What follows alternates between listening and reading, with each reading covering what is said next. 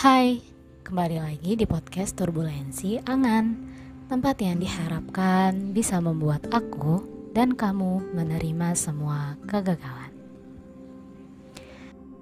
Gimana harimu hari ini? Apakah kamu baru saja menerbangkan pesawat baru?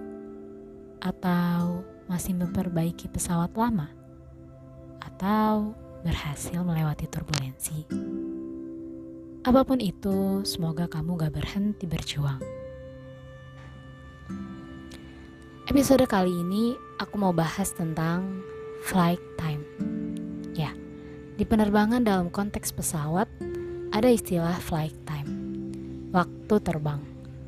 Atau lebih tepatnya, waktu yang dibutuhkan pesawat untuk sampai ke tujuannya. Begitupun kita dalam menerbangkan mimpi-mimpi kita juga punya flight time-nya masing-masing.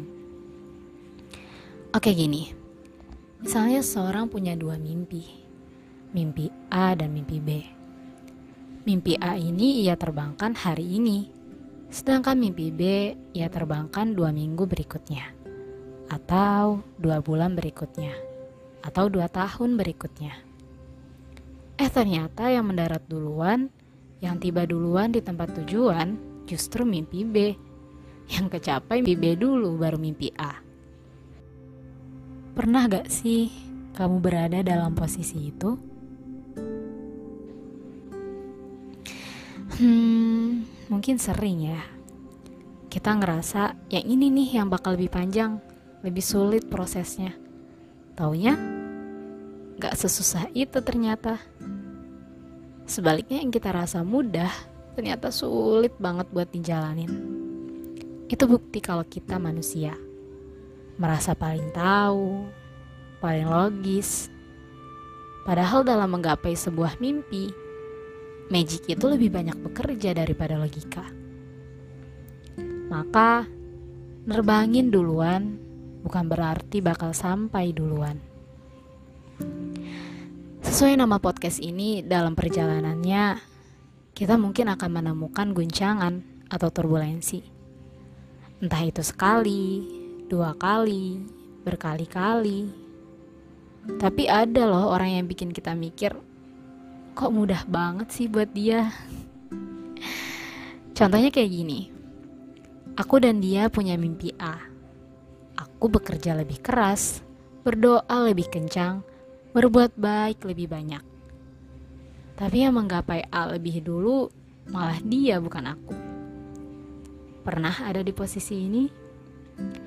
Apa yang kamu rasakan waktu itu? Marah? Kecewa? Merasa nggak adil?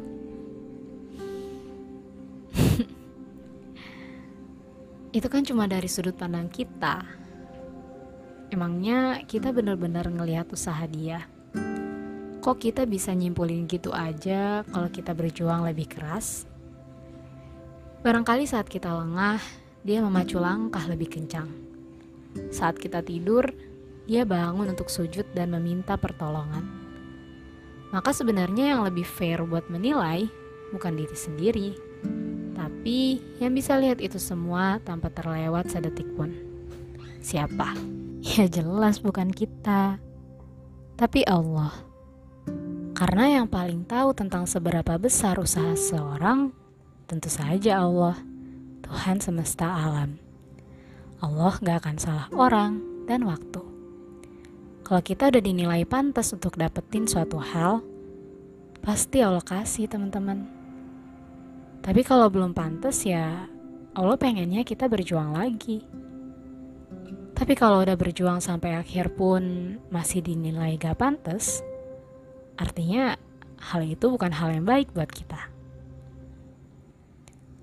Manusia bisa saja berencana, tetapi Tuhan yang berkuasa.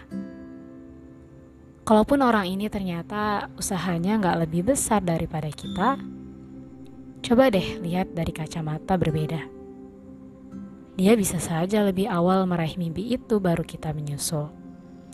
Tetapi bisa jadi kita yang lebih cepat berkembang daripada dia.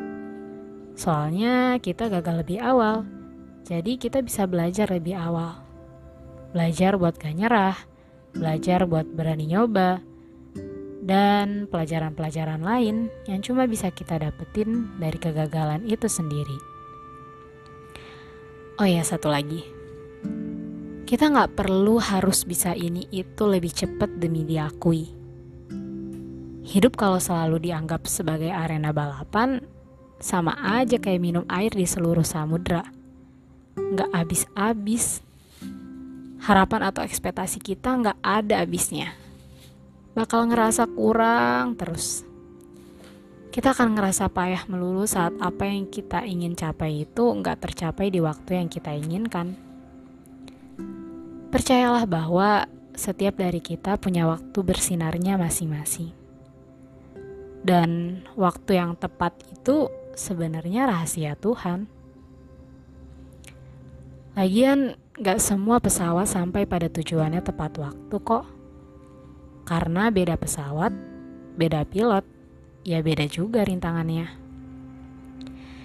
Jadi kalau hari ini pesawatmu nggak sampai-sampai ke tujuannya, entah karena udah ditinggalin pilotnya, atau habis nabrak gunung dan lain-lainnya, tenang aja. Kamu selalu punya kesempatan memperbaikinya. Kapan pun kamu siap, kamu bisa kembali lagi ke sana berbekal kekuatan dan bahan bakar buat nerbangin pesawatnya lagi. Namun yang perlu kamu ingat, ada satu bahan bakar spesial yang wajib banget kamu tambahin. Keberanian. Berani untuk gak takut ketinggian, berani untuk gak takut dilanda turbulensi, berani untuk bertahan. By the way, karena hari ini hari pengumuman SBMPTN, aku mau ucapin selamat. Selamat untuk kamu yang berhasil sampai ke tujuan dan selamat juga untuk kamu yang dipercaya Allah buat berjuang lebih keras lagi. Sampai ketemu di bagian keempat.